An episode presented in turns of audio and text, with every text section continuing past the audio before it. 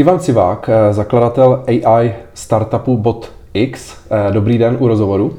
Dobrý den, děkuji za pozvání. Není zač. Vy se zabýváte AI, umělou inteligencí, mimo jiné v průmyslu. Jsou české podniky na AI připraveny? Myslím si, že určitě ano, a že je to spíš o tom, že jsou otevřeny. Mm-hmm. Připraveny by spíš měly být dodavatelé řešení, aby to dokázali zasadit do rámce vlastně těchto firm. Mm-hmm. Jo, takže vlastně ta připravenost je spíš v otevřenosti a to jsou české podniky určitě uh, v tomto stavu nacházejí.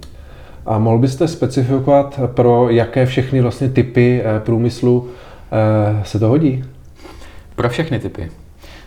AI už ze své podstaty, podstaty, jako umělá inteligence, by měla být vlastně agnostická oborově.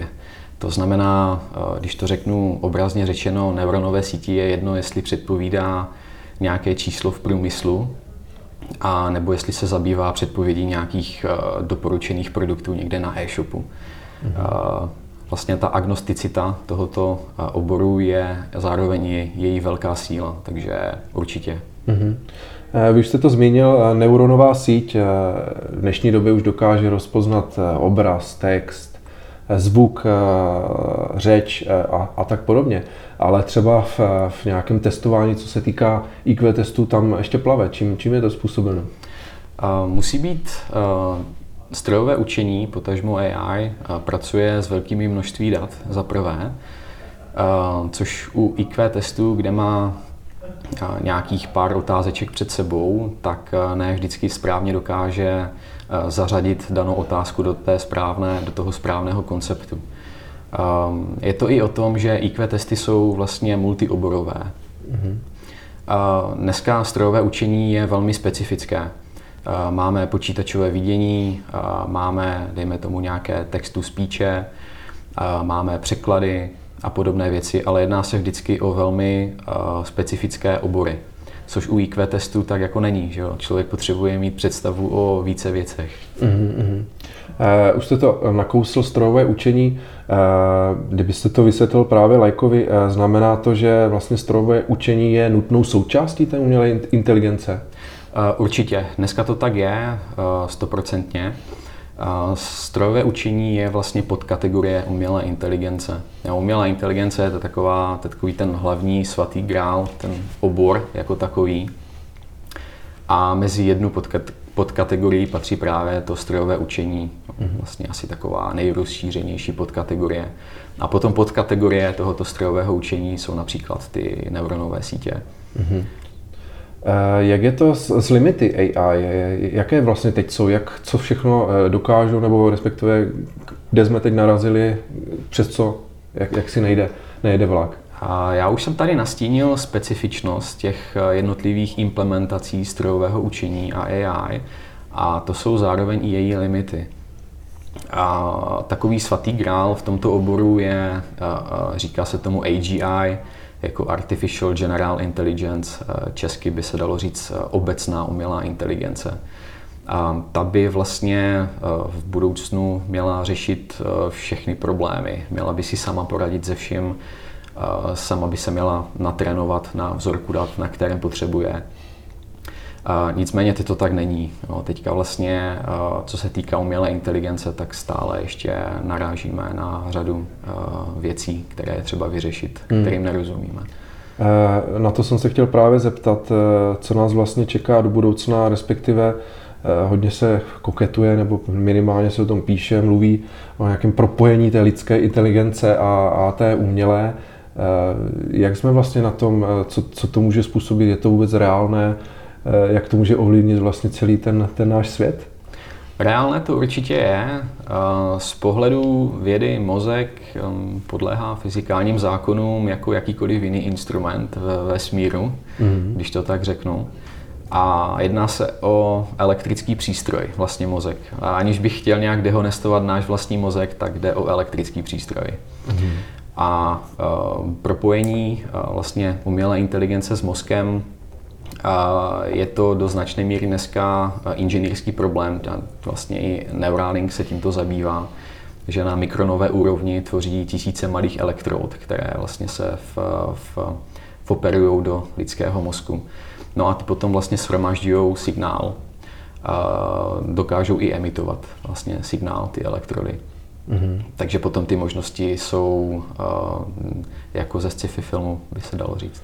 Na to právě eh, chci navázat, eh, protože Elon Musk a jeho Neuralink dělají mnoho zajímavých projektů, ale když implementovali čip do mozku opice, která pak začala hrát počítačové hry, nebo i mluvil o tom na nějaké své přednášce, že vlastně by se ta hudba vlastně rovnou vlastně implementovala nebo nějakým způsobem eh, vysílala přímo do mozku. Takže eh, je to něco reálného, co, eh, co funguje, co by mohlo jak to vidíte vy? Předpokládám, že jste nějaký fanoušek toho. Určitě. V, v našich laboratořích jsme dělali experiment nedávno s EEG signálem, mm-hmm. který má samozřejmě mnohem nižší rozlišení, nedokáže zdaleka, nemá tisíce elektrod operovaných v mozku, takhle EEG nefunguje. Nicméně dokáže už rozlišit eh, zajímavé vzorky, například jestli jsem soustředěný, jestli nejsem soustředěný. A tohle to vlastně se u nás povedlo, že jsme dokázali pomocí eh, deep learningu a tyto eh, vlastně vzorky v EEG signálu správně interpretovat. Jo, a nicméně nejde o žádnou sofistikovanou věc zatím. Jo. Ale technologie jako Neuralink například jdou tomuto ruku, vlastně ruku v ruce. Takže do budoucna určitě tyto implementace eh, věřím, že uvidíme víc a víc. A mm, eh, jak byste eh, řekl nebo vysvětlil, jak se tedy pozitivně dají všechny tyto nástroje týkající se AI využít v praxi, řekněme třeba zrovna v průmyslu nebo v jakémkoliv biznisu? Tak vlastně je to o tom udělat věci přesnější, rychlejší, nejde jenom o to nahradit člověka, ale i z pohledu podniku jde o to, že když, toho, když, když dokáže nahradit tu danou činnost robotem, tak dokáže být i více konkurenceschopnější v tom, že například dokáže rychleji reagovat na změny trhu, dokáže rychle reagovat na požadavky zákazníků, rychleji než konkurence. To je jeden takový z hlavních benefitů taky. Mm-hmm. Uh... Jaké jsou tedy další? Hodně se mluví o, řekněme, úspoře času, v nějakých případech třeba materiálu.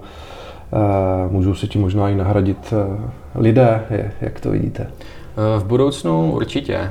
Umělá inteligence bude hrát stále větší roli v našich životech.